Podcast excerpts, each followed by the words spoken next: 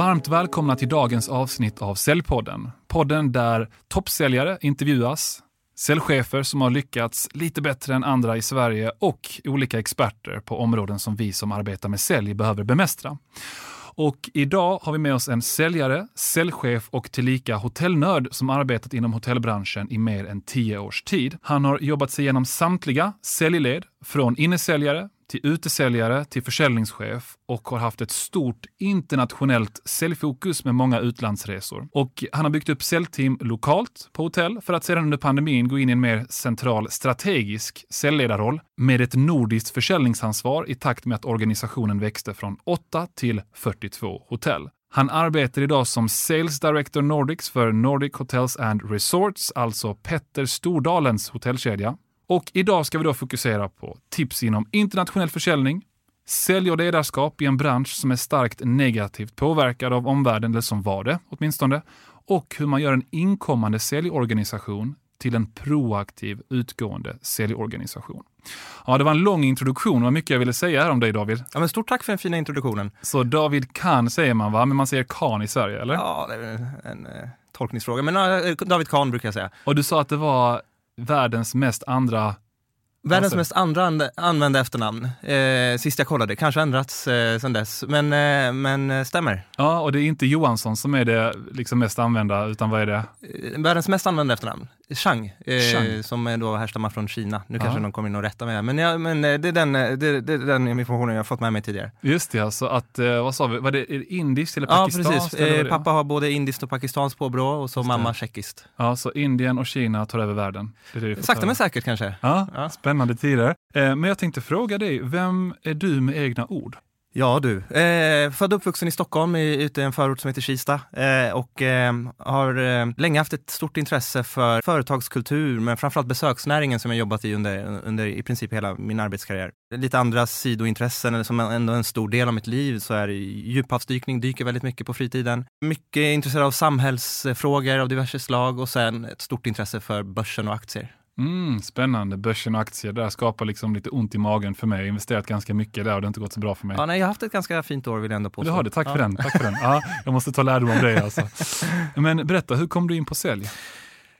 Också en bra fråga. När jag växte upp, jag har, jag har nämligen en lillebror som är försäljningschef i hotellbranschen också. Både jag och min bror, nu ska det inte handla om honom, men både jag och min bror hade två föräldrar, eller har två föräldrar som, som drev eget företag, en, en eh, spel tobaksaffär ute på Drottninggatan eh, när vi var små. Och för, eh, för de som är lite äldre, kanske i, i, våran eh, ålder då, så kanske kommer ihåg Vattenfestivalen eh, som var här i Stockholm. Och vi var ju alldeles för små för att få vara hemma själva, så att eh, vi fick ett litet bord utanför och fick vi sälja olika typer av bakelser till eh, lite överförfriskade personer som gick fram och tillbaka mellan festivalen och, och plattan. Och där började egentligen mitt intresse för försäljning. Sen tog jag mig ut till eh, Arlanda och jobbade som stationschef, eh, ansvarade för fem olika flygbolag direkt efter gymnasiet. Eh, och det var egentligen ingen renodlad säljroll, utan mycket handlade om relationer där jag på ett annat sätt hade ett ansvar för att flyget skulle lämna flygplatsen i tid. Då. Och då hade jag jobbat inom, både i en butik dit många turister sökte sig, sen hade jag varit på Arlanda och skickat iväg dem och tagit emot dem och sen det fan vad är det sista steget? Och tänkte jag, jag tar mig dit, dit de de facto bor och det är hotellbranschen. Så jag sökte mig till hotellbranschen, gick en kortare eh, utbildning här i Stockholm och eh, på det sättet eh, så tog jag mig in i hotellbranschen. Eh, och inte alls inom försäljning utan började inom driften. Och eh, kom ihåg att jag eh, jobbade på ett hotell här i Stockholm, så hade vår hotelldirektör en stor samling och så frågade han all personal och frågar, vilka har sålt någonting idag? Och eh, jag tror jag var 19-20 år gammal och, och eh, gillade ibland att stå lite i centrum. Och så och tänkte jag, nej men jag lyfte inte upp handen utan så här, jag har inte sålt någonting tänkte jag. Eh, och eh, vi som inte valde att räcka upp handen, vi fick en, en, en tillsägelse, eller tillsägelse vill säga, men vi fick en, en liten, ja, men lite så, en kommentar i alla fall, om att alla är säljare här. Och det spelar ingen roll om du jobbar, eller vilken avdelning du jobbar på, utan alla har vi möjlighet att sälja på ett eller annat sätt. Vi träffar ju kunder konstant och folk som bor hos oss. Så mycket behöver inte vara så här nykundsbearbetning bara för det, utan mycket mer försäljning och, och, och så vidare. Eh, och, eh, och, där satte jag väldigt tidigt ett mål att nej, jag vill jobba med försäljning inom besöksnäringen. Och eh, det här är nu vad är det nu, det är, det är över 12 år sedan då kanske. Och så sökte jag mig till, då, som du var inne på i introduktionen, till innesälj. Eh, gjorde det i åtta månader och slog alla mina mål jag hade. Eh, och eh, efter åtta månader fick jag den stora fina förmånen att få kliva över till eh, utesälj eh, och jobba internationellt. Eh, blev i princip inslängd in, in, i det utan så mycket erfarenhet. Eh, och mycket tack vare fina mentorer eh, så, så har det väl gått väldigt bra sedan dess vill jag mena. Ja, vad roligt. Och vi ska prata lite mer om det här hur man lyckas som innesäljare, mm. dina framgångstips för utesäljare och även som ledare i den här föränderliga hotellvärlden. Men jag tänkte fråga dig, vilken typ av säljare skulle du själv säga att du är? Bra fråga. Den har jag tänkt väldigt mycket på, inte bara idag utan genom, genom åren. Det finns väl olika typer av klassificeringar på säljare, eh, alltifrån relationssäljare till ja, vad det nu kan heta. Och, och, och, jag gillar egentligen inte att sätta mig i någon form av kategori. Jag, jag, vi kommer komma in lite på det, vad som utmärker olika typer av säljare i just den här branschen också. Men, men jag, vill, jag vill mena att jag är väldigt, eh, som, som, som person, eh, väldigt ärlig och genuin och, och, och personlig.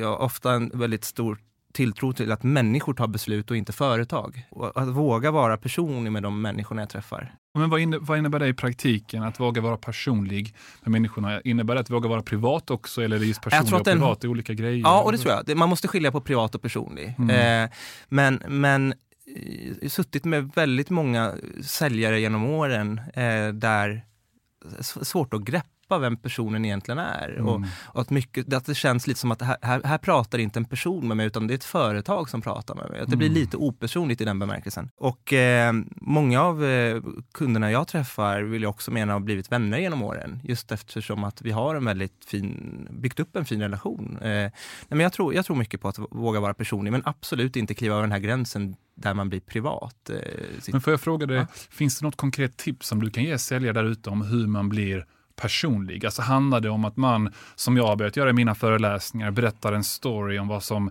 på riktigt fick mig att vilja bli den här högpresterande, framgångsrika människan och som där jag är väldigt privat också i den storyn. Mm. Eller liksom, hur, har du något konkret tips eller tricks på hur man blir personlig i en dialog med en kund?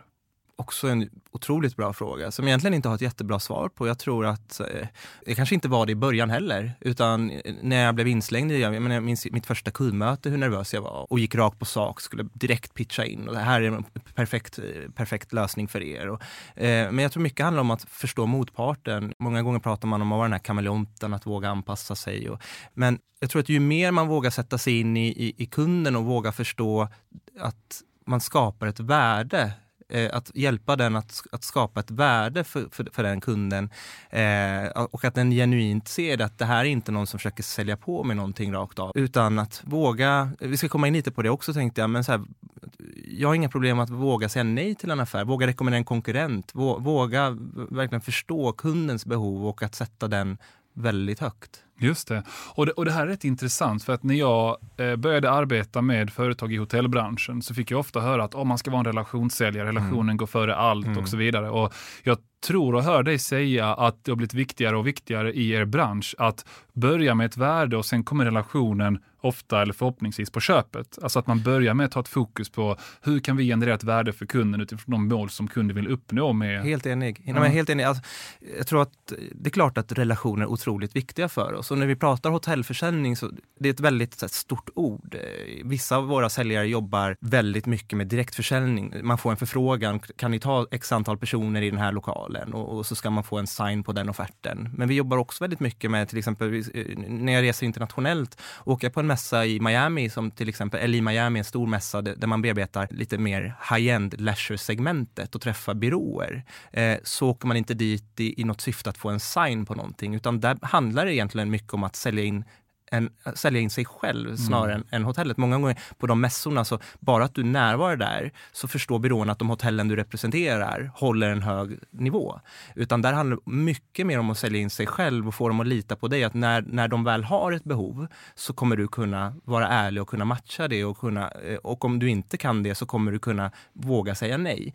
Och handlar inte mycket om att sälja in sig själv, att visa ett genuint intresse för kunden? Helt för klart. det är så när man pratar om du vet, det här klassiskt dating Liksom. Ja. Men, vilka är de bästa frågorna att ställa under, ett, eh, under en dejt? Eller hur, hur är man riktigt bra på en första dejt? Eller, ja, men det är att visa dig genuint intresserad av motparten. Helt enig. Nej, men och det kan man enig. göra både genom att ställa rätt typer av frågor, men även genom att vara påläst innan man ens träffar motparten. För Absolut. att bevisa att du är redo att offra av din tid för att satsa på den här relationen. Och sen när man kan göra lite andra saker du pratar om också, som vi ska komma till om en liten stund, våga säga nej till en affär, våga utmana kunderna. Det är liksom nästa steg i det hela. Mm, Nej, men helt enig. Och jag tror att, så här, att är man inriktad på att jag är en relationssäljare, jag ska gå in och skapa en relation, så kan det slå väldigt fel och, och bli ganska kontraproduktivt. Utan snarare så tror jag att så här, skapa, skapa ett värde, få kunden att förstå ett värde och så kommer relationen automatiskt. Och vad innebär det? För att många som tittar på det här tänker säkert, men vad innebär det att skapa ett värde? Jag hör det från så många olika. Mm. Jag, kan, jag kan säkert ta ett par exempel utifrån de kunder jag arbetar med i hotell och, och, och näringsbranschen. Men eh, berätta gärna du för mig, vad innebär det konkret att skapa ett värde för en kund? En, en gynnsam sak för oss är ju att vi sällan behöver skapa ett behov. Och nu vet jag inte riktigt vilken bransch jag ska dra en, en parallell gentemot, men de kunder, eh, byråer vi träffar, behovet finns där. De bokar hotell, de bokar konferensanläggningar, de bokar middagar eller vad det nu kan vara. Så att vi behöver ju inte sälja in så här, varför ska ni ens ha ett möte, utan det behovet finns redan. Utan här snarare, eh, handlar det mycket mer snarare om att, att få dem att förstå att det de söker att, att vi kan skapa ett värde för dem. Och där kommer vi väldigt mycket om, för många gånger när vi gör ett köpbeslut, den här kunden, så baseras ju säg 70-80% på känsla och 20-30% på fakta. Jag tror att många säljare låser sig in på det här med faktan. Så här, att men det här kan vi, ja, men vi kan erbjuda det här och vi kan erbjuda det här. Och väldigt få säljare ställer ändå frågan så här, när, när ni är klara med mötet här, vad, vad vill ni att era deltagare ska känna för känsla? Och det, här, och det här är så häftigt, för att någonstans handlar det om liksom, hur kan vi hjälpa kunden uppnå det mål de Mm. har med eventet, till Mm. exempel, eller konferensen. Och det är inte alltid de, ibland utmanar man kunden bara att ställa den frågan. Mm. Vad har ni egentligen för mål med det här? Ja, men vi ska hålla en konferens, vadå? Vi ska ha det. Ja, men vad vill ni att de ska känna när de lämnar där, när de Precis. liksom åker hem igen? Jaha, vi har inte ens tänkt på det. Nej, men, och sen kanske man drar lite referensparalleller Mm. till att ett annat företag i er bransch, det viktigaste för dem var detta. Kan det Mm. vara någonting?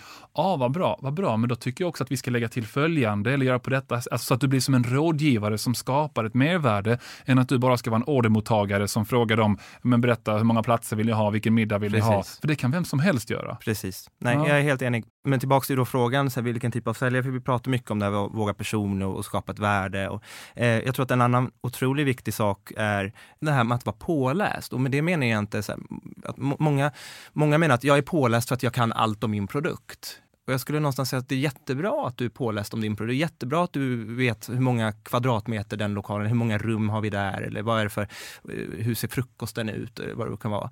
Men jag skulle säga att det är minst lika viktigt att vara påläst om kunden man träffar. Vad är det för bolag? Allt ifrån hur många anställda är de till vad är det de jobbar med? Katastrofala möten jag har suttit i genom åren, det är när jag har suttit med säljare på, i kundmöten och säljaren inte ens vet vad motpartens affärsidé är ens en gång. Utan här vet man, nej men de vill boka en lokal, eller de vill boka, de vill ha x antal hotellrum.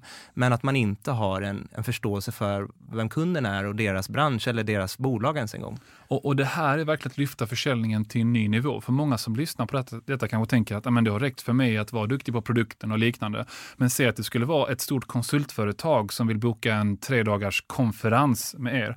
Alltså bara att du har koll på att de typiska utmaningarna för IT-konsultföretag, åtminstone eh, tidigare, har varit att det är svårt att attrahera de bästa medarbetarna, de bästa anställda. Och då kan det här eventet vara en chans för dem att trycka på det här med employer branding. Ni kanske till och med har en föreläsare ni kan rekommendera Precis. proaktivt inom detta som ni vet har fungerat bra för andra företag inom den här branschen. Ni vet att det är en tuff konkurrenssituation om de bästa. Alltså bara de här liksom små enkla fakta kan leda till att kunden känner att visst, vi kan boka hotell överallt, men bara att du David eller någon av dina säljare verkligen förstår vårt behov, förstår hur branschen fungerar. Det där skapar ju ett helt annat förtroende. Nej, men helt klart, och jag, jag tror att eh, de som väljer att boka in ett stort möte, oavsett om det är en stor kongress eller om det är ett, ett mindre möte för fem personer, jag menar, de, de har ett syfte med det mötet. Och ju mer vi förstår syftet med deras möte, ju mer vi förstår målet med deras möte, ju större värde kan vi hjälpa till att skapa för. Mm. Exakt. Och jag tänkte på en annan sak av Mm. det du nämnde tidigare, det här med att våga säga nej. Mm. Eh, Jag tycker det är rätt häftigt när en säljare i ett möte, alltså i inledningen av ett möte, särskilt när man träffar på de som är lite skeptiska till någonting, säger något i stil med ehm, Mattias, säger vi att vi träffar som kunden heter. Mattias, jag är inte helt säker på att vi har rätt lösning för er, eh, men min ambition med det här mötet är att vi ska se om vi är en bra match Mm. utifrån den målbild ni har med den här konferensen, med er nykundsbearbetning, med er rekryt, alltså vad den handlar om. Att bara vara så pass transparent, för då känner, alltså det blir nästan som att de sänker garden direkt kunden. Många säljare, de kämpar ju för kung och fosterland, både proaktivt, alltså genom att försöka pitcha direkt och bara köra all in, alternativt reaktivt, genom att det blir någon typ av tuppfäktning i invändningar. Man ska bara vinna den här striden bara för att. Men så fort du får kunden att förstå och verkligen känna att jag gör ju det här för din skull, du får jättegärna, precis som du nämnde, välja en annan leverantör om inte vi är rätt. Men syftet med det här mötet är att se ifall vi är en bra match. Kommer man till den nivån att kunden till och med känner att han David, Leo eller vem det än är, är till och med beredd att släppa affären, om inte det är en bra match, då litar de på en på ett helt annat sätt. Mm. Nej, men jag, jag håller helt med. Och, och eh, i, i, idag in, inom, inom branschen så standarden är väldigt hög på, jag menar, så här, många av de anläggningar som jag representerar, eh, går du till minibaren så, så är, hittar du en kall öl. Eh, frukosten är fantastisk, eh, går du till eh, sängen är mjuk och skön, men går du till konkurrenten så har du också en kall öl i minibaren, du har också en jätteskön säng och en fin frukost. Och låser du dig in på de delarna, att börja pitcha in saker som du inte ens vet är viktiga för kunden, om du inte ens vet att, att skapar det här ett värde, så kan det slå väldigt fel, vill jag mena, utan snarare tvärtom, utan förstå målet med, med, med deras möte, förstå målet med varför de en, ens har det behovet och, och utgå utifrån det. Mm. Eh, och kan vi inte det, jag menar, så här, eh, nu har jag inget konkret exempel i huvudet, men om jag, om jag snabbt märker att nej men, det här, här kommer inte vi kunna skapa det värdet åt kunden, så, så, utan, men, men snarare så har vi en jag menar, sä- säg att eh, om, om det är ett hotell med 500 rum och, och kunden säger för oss är det viktigt att ha ett, ett hotell med ett litet boutiquehotell på 20 rum. Mm. Så det vore ju dumt av mig att försöka sälja in 500 rum eh, om jag märker att nej, men det är inte det kunden efterfrågar. Ja, och det här är, jag nämner det här igen och ni som är vana vid att lyssna på Säljpodden och är trogna lyssnare, ni vet precis vad jag kommer säga nu. Jag kommer pitcha Challenger Sales igen, den här säljmetodiken som baseras på en forskning av över 6000 säljare. Och jag gör det här även för er trogna lyssnare för att repetition är kunskapens moder. Så kanske är det så att de av er som ännu inte har läst boken eller börjat anamma de här metodikerna börjar efter det här samtalet. Det finns tre grundpelare i den här metodiken och samtliga kopplas till det vi har pratat om och kommer att prata om idag. Teach, tailor, take control. Alltså att de allra bästa säljarna är duktiga på att teach, utbilda, skapa insikter. För att kunna utbilda och skapa insikter och ett mervärde, då måste man ju förstå kunden. Precis som du säger. Vad är kunden egentligen ute efter? Måste vi till och med våga utmana kunden utifrån det? Taylor, det är också det du pratar om. Hur kan vi anpassa vårt budskap utifrån det vi proaktivt vet om kunden och tagit reda på om kunden och utifrån en genuin nyfikenhet har fått kunden att berätta för oss. Då kan vi ju anpassa både erbjudandet och vår kommunikation. Och take control är någonting som väldigt många företag i er bransch är rätt dåliga på. Och det är till exempel att man får väldigt mycket så här, eller man får en inkommande förfrågan och så är man sjukt dålig på att följa upp för att man som innesäljare, ordermottagare inte ser sig som en säljare utan man snarare ser sig som att om vill inte kunden köpa av oss, varför ska vi följa upp på detta?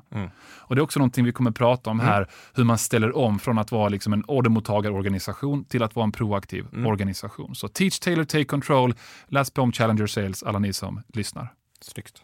Jag tänkte fråga dig, för att en bekant till oss båda som jobbat med dig eh, och någon som jag verkligen litar på, han beskrev dig som den bästa säljaren han stött på i hotellbranschen. Och då har han jobbat ett tag i hotellbranschen, stött på massa olika säljare.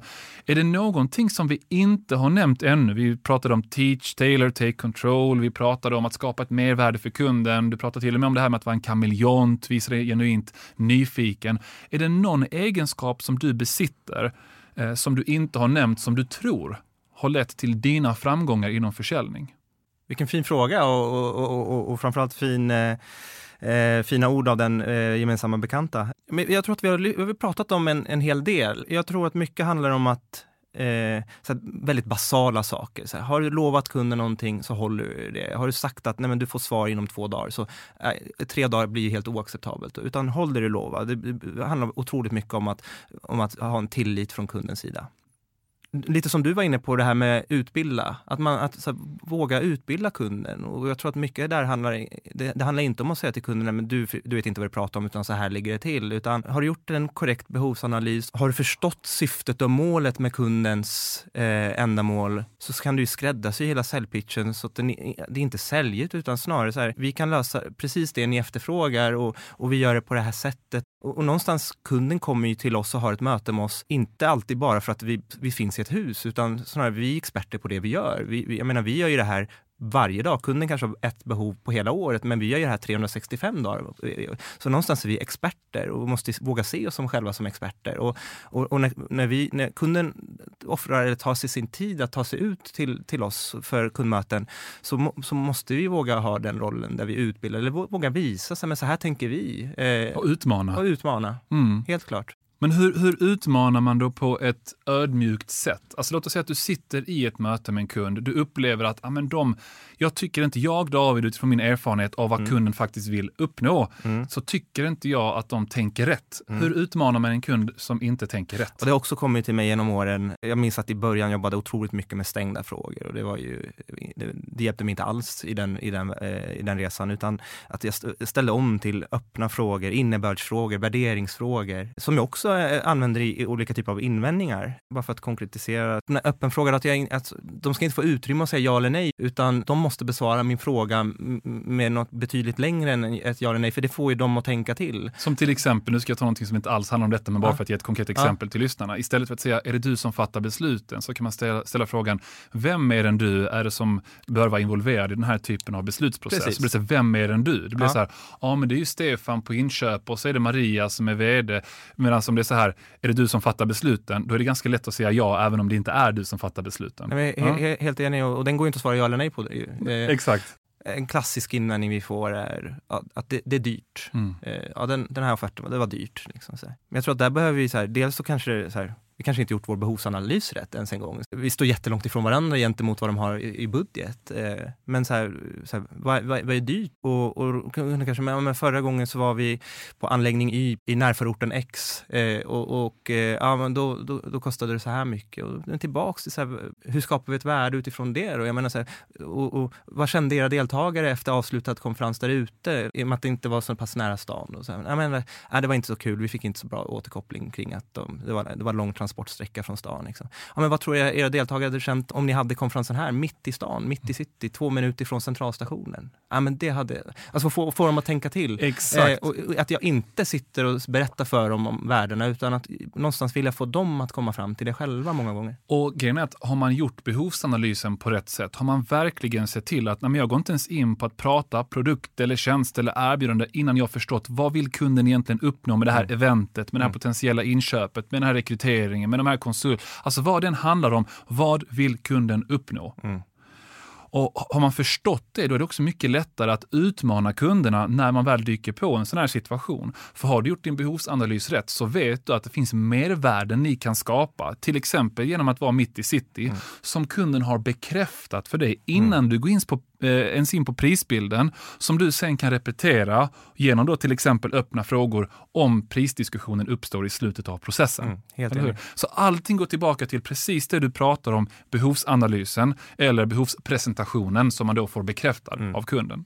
Jag tänkte på en annan sak där och det är att både när du ska bemöta en invändning, men även när en kund, när du upplever att en kund har fel eller tänker fel kring någonting baserat på din expertis, Fråga kunden. Du, jag respekterar att du tänker så. Många av mina kunder, de tänkte också så eh, tidigare. Eh, men är det okej okay att jag utmanar det tankesättet? Alltså bara att ställa en kund frågan, är det okej okay att jag utmanar det du precis sa? Då brukar det vara lite så här, okej, okay, vad menar du? Och bli mer öppna för det istället för att du direkt kommer med ett motargument. Så att, att ställa en öppen fråga, jättebra metod. En annan metod är att fråga kunden, är det okej okay att jag utmanar det du precis sa? Mm.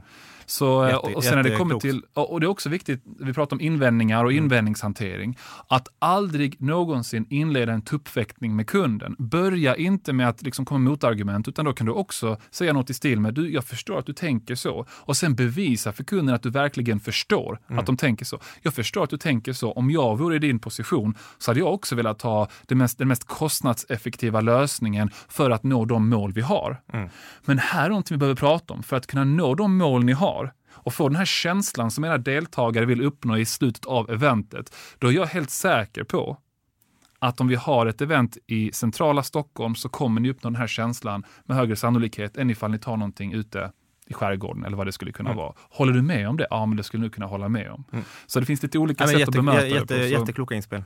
Jag tänkte fråga dig också, ni var ju en av de mest drabbade branscherna under pandemin, alltså själva liksom hotellbranschen. Är det någonting du kan berätta om hur ni fick ställa om rent så här säljprocessmässigt, eh, baka in nya steg i säljprocessen eller säljtekniskt, alltså någonting som har med säljet att göra, hur ni fick ställa om utifrån pandemin? Absolut. Nej, men eh, bara för att börja med eh, pandemin, då, den, den slog ju till. Många branscher vart ju drabbade. Besöksnäringen tog ju oerhört mycket stryk och i, i början var det rena rama vilda västern. Att, eh, det var i permitteringar, det var uppsägningar och det var att eh, antal gäster som, eh, som skulle konferera försvann och de som skulle bo, det var ju helt minimala siffror det var ju oerhört svårt även för oss i och med att vi jobbar ju otroligt mycket internationellt. En stor del på, på många hotellen, vår internationella trafik och den försvann ju också. Det var det första som försvann. Eh, och eh, efter att det internationella tog stryk så tog ju även det nordiska resandet stryk och då, då var vi så här, men vad, hur, hur, vilka gäster eller vilka kunder kan vi nå ut till nu och vilka är det som faktiskt ändå vill nyttja hotell på ett annat sätt. Och, eh, och eh, vi fick ju vända om ganska kraftigt från B2B till B2C. Alltså vi, vi, istället för att nå, nå företag och byråer i, i, USA eller i Sydamerika eller Asien eller vad det nu kunde vara så behövde vi nå eh, det här paret i Arvika, hur får vi dem att vilja komma och spendera en weekend på hotell? Ja, sen var det inte bara Arvika, utan mer, mer som, bara som ett konkret exempel. Då. Men jag tror att alla hotell behövde man behövde jobba otroligt mycket mer mot sitt direkta närområde på ett helt annat sätt. Och det var ju så här, varje, jag minns att vi eh, jobbade med en, med en så här intern, det var ingenting som var så här utåt, utan mer intern, så här, rädda en kollega. Så här, bara om vi kan sälja en kaffekopp till så,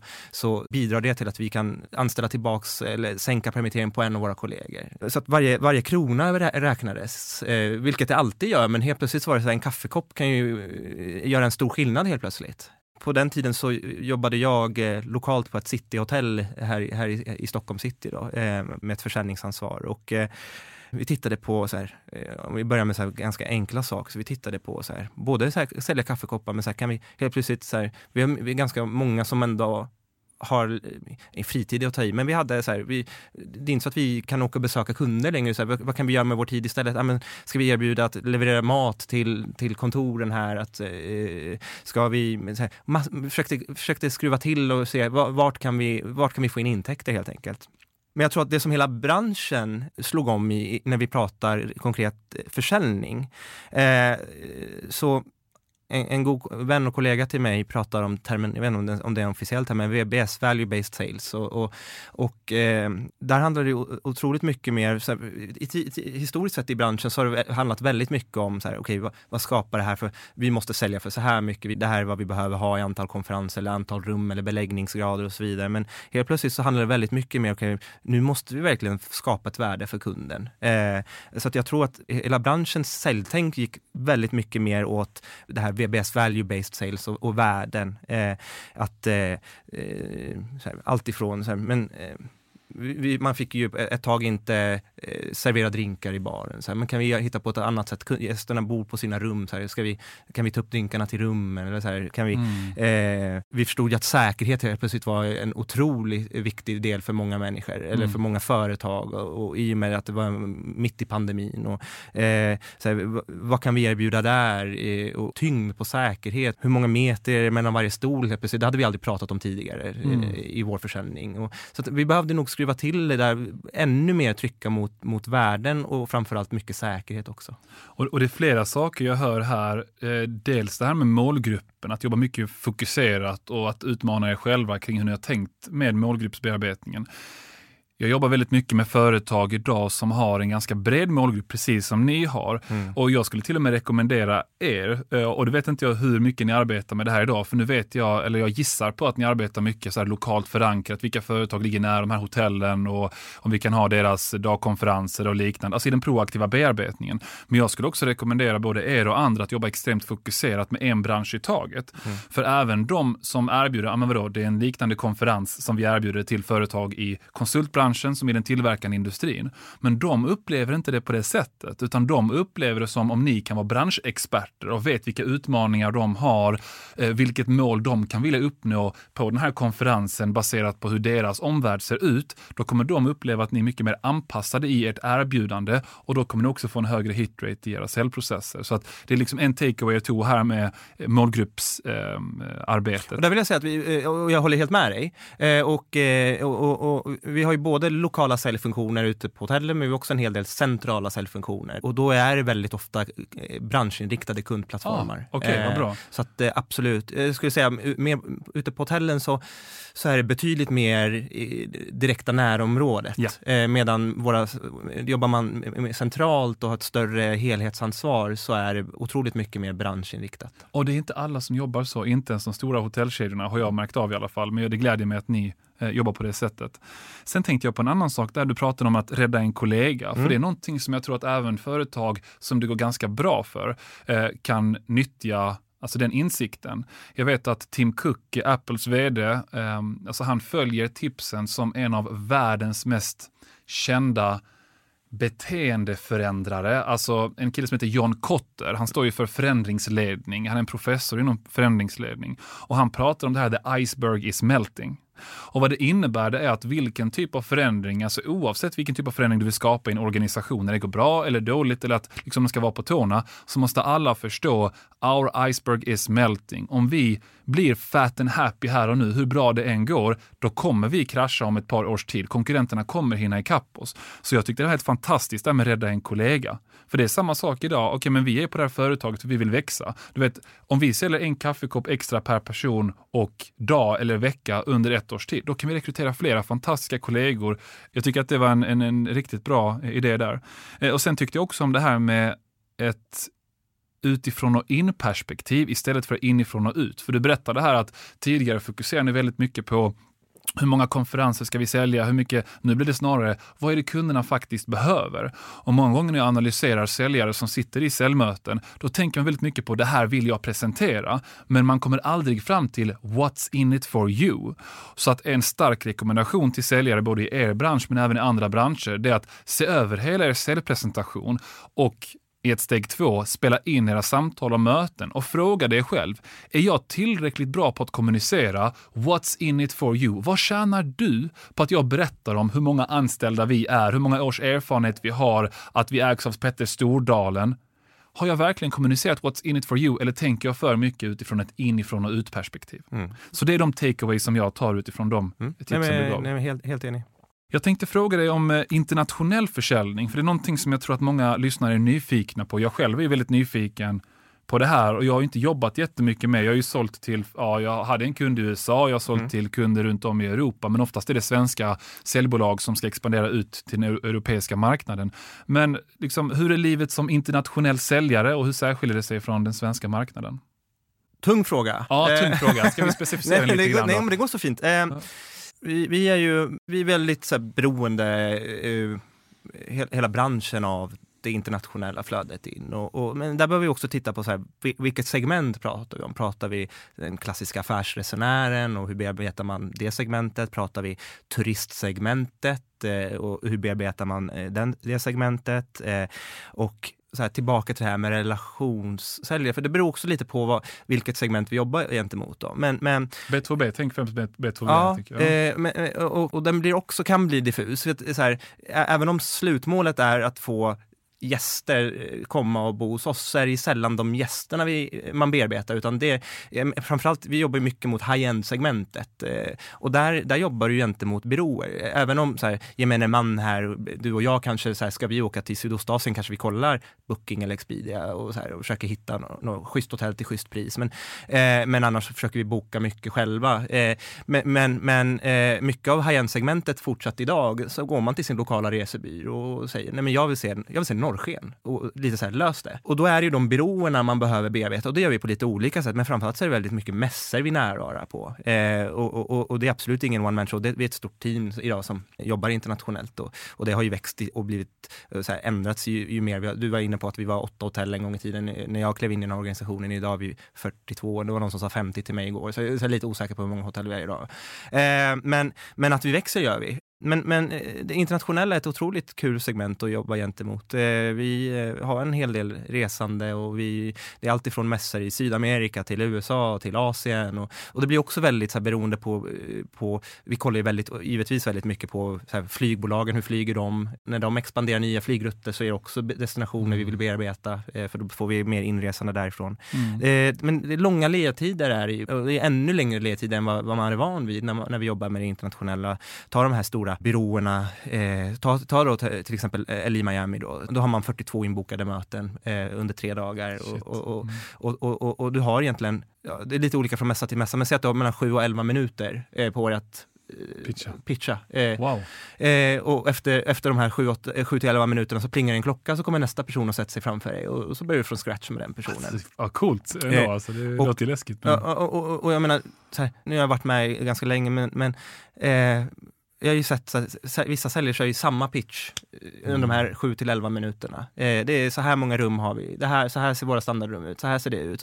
Men utmaningen är att vi har 42 möten, men de, det har ju kunden också och, och, och på sitt 37 möte så har de ju glömt hur många rum ditt din anläggning hade. Eh, så att, där vill jag mena, det här, där handlar det otroligt mycket med att sälja in sig själv. De vet att de anläggningar du representerar håller en standard som de är ute efter.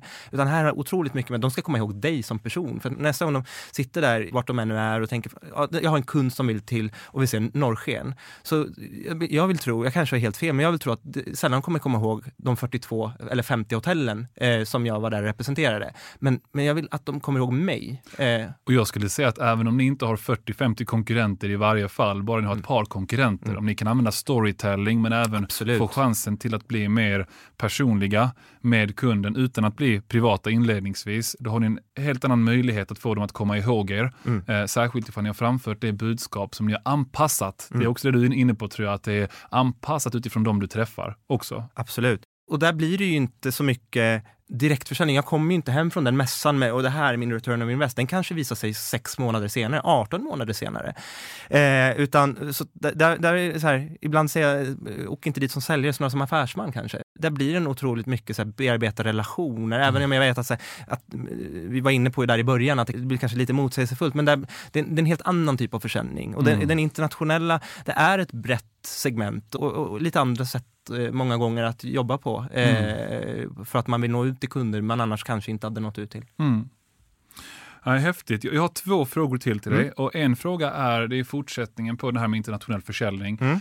Eh, har du något konkret eh, någon konkret erfarenhet där du har blivit nästan överraskad kring hur eh, en säljkultur eller inköpskultur har fungerat i ett visst land, till exempel Japan, Kina, något, någonstans i Sydamerika. Jag vet att en, en vän till mig, han började jobba mm. eh, i Dubai mm. och sa att det var ett helt annat klimat där. Det var så här, ja men inshallah, inshallah, det är typ så här, om Gud vill så gör vi affär. Det är typ svårt att skaka hand och skriva avtal, utan det blir så allting avslutas med inshallah, hoppas att det blir affär. Bara, men hallå, vad händer här?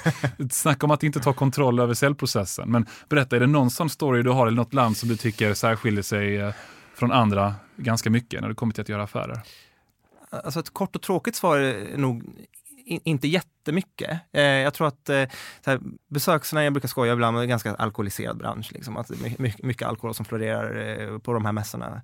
Eh, men, men eh, skämt åsido, så, så här, eh, jag tror att många av säljprocesserna är de samma, tror jag. Oavsett, jag har varit, jag har varit i Hongkong och, och, och, och mött kunder, jag har varit i Los Angeles och mött kunder. Eh, alltså själva säljprocessen är, är inte jättestor, vill jag, vill jag mena, just i den här bemärkelsen. För att någonstans så jobbar vi alla i besöksnäringen och det, det, det, är de, det är de köpleden som finns. Mm. Men sen finns det kulturella skillnader eh, som, som skiljer sig åt. Eh, mm. och, eh, Har du något exempel där från, från något land, någon kulturell skillnad, att man har tvunget hälsa på ett visst sätt eller typ det exemplet jag nämnde om ja. Hawaii eller något annat? Men jag kommer ihåg första gången jag var i Hongkong på säljmässa, uh eller med på, på, jag var på en så kallad roadshow, att jag hade under en veckas tid så hade jag tio kundbesök eh, per dag och så skulle jag då besöka de här tio kontoren så att mestadels, man, man, jag hade inte så mycket av Hongkong, jag satt mest i en taxi och var inne på de här kontoren.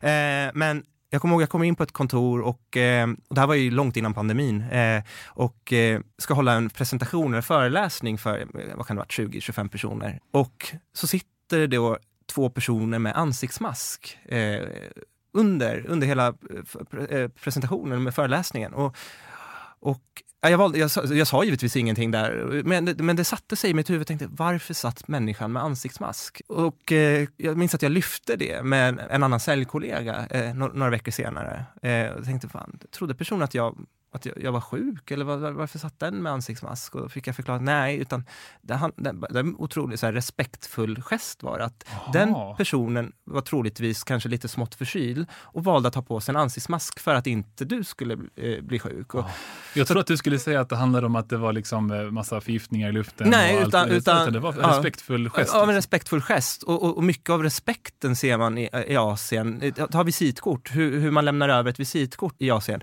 Det är med två händer så lämnar du över visitkortet och du förväntas ta emot visitkortet med två händer.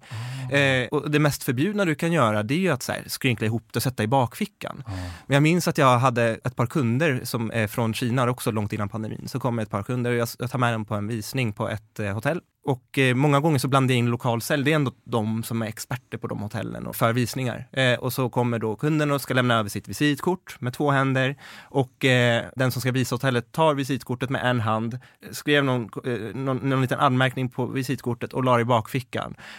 Och eh, ja, men det, det, kändes i luften. Ja, det kändes i eh, luften, det kändes oh, i luften. Så, men, gud vad spännande. Ja, så vissa så här, kulturella skillnader är det. Mm. Men jag, jag skulle så tillbaka till grundfrågan. När det kommer till säljprocessen, säljledet, så mm. tror inte jag att det skiljer sig åt jättemycket. Nej, häftigt. Jag tänkte på den sista frågan jag vill ta upp mm. med dig innan vi summerar eh, dagens poddavsnitt. Det är när du har liksom kämpat för, kämpat vet jag inte om rätt mm. ord, men att få en reaktiv mm. organisation till att bli mer proaktiv. Vad jag menar med det liksom, i ren svenska, det mm. är att mycket av att överleva pandemin, men även hur jag tror att ni vill jobba, det är att ni vill även att de som arbetar med klassisk liksom, ordermottagning, innesäljare, ska vara proaktiva mm. i sin försäljning. Eh, har du någon typ av liksom takeaway, någonting du skulle tipsa andra som sitter här ute och lyssnar och bara, ja ah, men vår organisation hade nog tjänat på att antingen våra innesäljare blir mer proaktiva, alternativt att vi som har jobbat med utesälj känner att det är en ökad konkurrenssituation och därför behöver bli mer proaktiva. Har, har du någon typ av liksom nyckel för framgång eller något tips som du vill ge de som sitter där ute? Det är en väldigt bra fråga och jag tror att för mig blev den också svår att svara på. Eh, och, och, och, när jag, när jag klev in i branschen för 13 år sedan eller vad, vad det nu var, när jag klev in och jag, och jag, tror att det var så här mycket i besöksnäringen så det var, det var lite som du sa att mycket på, på, våra in, på inte bara våra utan överlag i branschen så innesälj var lite mer någon typ av en ordermottagare, att man, det var mycket inkommande och, eh, och det är klart att det kan ha skilt sig åt från, från anläggning till, till anläggning. Medan utesäljare var den här klassiska fältsäljaren, ut och jaga affärer och se till att förfrågningar kommer in. Och, eh, och eh, några av de bästa säljarna jag har haft förmånen att få jobba med, det är de som inte bara har en förståelse för, för säljet, men också en förståelse för helheten på hotellet. Alltså framförallt de som har jobbat sig från driften in i sälj. För då, då blir det helt plötsligt inte att du säljer någonting som du inte kan hålla eller som driften inte kan hålla, utan det handlar om att ha en full förståelse för det. Jag tror att så här, den stora resan var ju, för vår del i, i, i, branschen, var ju framförallt när pandemin kom, där det längre inte var ett alternativ. Det kom ju inga förfrågningar in på löpande band, utan, eh, utan vi pratade om det här med rädda kollegor, men vi, det var också, eh, jag ska, ja, men även innan pandemin, där, där så här, också få dem att förstå värdet i det och få teamen att förstå att se nyttan i att, så här, om man har vi tid över så, så, här, så att jobba mer proaktivt. Och det handlar inte om att, här, att tvinga folk att göra det de inte känner sig bekväma med. Det, jag menar, som vi sa i början av det här samtalet, den stora lyxen eller det fina i besöksnäringen att våra så, så kallade kalla samtal det är ju inte att sälja in så här, varför ska man ha ett möte och försöka identifiera nytt sånt, utan mycket av det proaktiva kan ju också vara att ringa på historiska kunder som en gång i tiden har sagt nej till affärer mm. eller kunder som har varit, som inte har bokat på fem år. Mm. Att, att någonstans blir det kalla samtal, men det är inte den här, här, att, att du måste helt plötsligt väcka ett behov. En sak som vi verkligen implementerade, eller när jag då jobbade lokalt på, på det här cityhotellet här i stan, det var ju att här handlar det inte bara om att här, du ska ringa ett samtal och, och, och få en affär nyttja de, de delar som vi kan erbjuda. Jag menar, vi, har, vi, vi har frukost på hotellen, vi har lunch, vi har middag. Ytterst få personer som, som väljer att tacka nej till en gratis frukost eller mm. gratis lunch. Börja med att eh, här, i ditt samtal, målet, det måste finnas ett mål med samtalet, ett syfte. Börja med att ha som mål att här, få hit dem på en frukost. Mm. Eh, alla måste ju äta. Alla vill ju äta och, ja. och, och, och, väldigt få människor tycker illa om en hotellfrukost, en stor fin ja. buffé. Eh, så att så här, där handlar det väldigt mycket om, nej men då, så här, lägg upp en liten plan och givetvis så hade vi så här, en målsättning i hur många samtal eh, vi behöver ringa i, i form av proaktivitet och så. Men där var så här, vi gör det lätt för oss, få hit dem på en frukost. Men och då tänker jag på, för att summera det här, mm. på två specifika mm. punkter. Och det ena är det vi också pratade om tidigare, det är att när du ska få en organisation att gå från att vara reaktiva till att vara proaktiva och lyfta lur och antingen mer försälja till befintliga kunder eller jaga nytt, då behöver du prata om what's in it for you och varför behöver vi verkligen göra detta? Det här, the iceberg is melting ja, som vi pratade klart. om tidigare. Alla måste förstå liksom, vilka är de värsta konsekvenserna som kan ske av att vi inte gör detta? Mm. I ert fall var ni tvungna till det, mm. det här med rädda en kollega. Mm. Men i många fall så kan vi hitta anledningar till, agerar vi inte nu så är det här konsekvenserna vi kommer stå inför framåt. Den andra biten som jag hörde prata om för att lyckas med den här proaktiva omvandlingen, det är att minska på åtagandet. Att många känner en så stor press, och nu ska vi boka tio möten i veckan eller liknande, men minska på åtagandet. Och det kan man antingen göra genom att göra någonting som du sa, att det behöver inte vara att vi får till en bokning i det här samtalet. Får vi, får vi hit dem på en frukost, mm. vi i alla fall initierat en mm. dialog. Men i annat fall så kan det vara bara inställningen i att säga till sig själv eller till sin cellgrupp att om vi i alla fall får lite information i det här samtalet, som leder till att ett framtida samtal, att det liksom banar vägen för en bra dialog i ett framtida samtal, då har vi faktiskt också lyckats med de här samtalen som minskar på åtagandet och hittar den här “What's in it for you? The iceberg is melting”. Mm. Grymt! Äh, fin, fin summering. Nej, tack så mycket. Ja, men jätteglad över att jag har haft dig som gäst här idag i Cellpodden. Och vill ni ta kontakt med David, till exempel om ni är nyfikna på de konferenser de erbjuder eller bara hans kunskap eller bara vill få en kontakt med honom, så är det David Khan, men David Khan då på svenska. Så David som det låter och K-H-A-N på LinkedIn. Så ni hittar honom på LinkedIn, skriv till honom, lägg till honom och glöm inte att lägga till mig också på LinkedIn, Leonardo Johansson, för precis som jag nämnt i de senaste avsnitten så erbjuder vi just nu en kostnadsfri säljkurs, att ni kan testa på våra digitala kurser med massa praktiska tips och tricks. Så lägg till mig på LinkedIn, Leonardo Johansson och efterfråga den gratis kurs som vi erbjuder. Ja, tack för idag. Du, stort tack.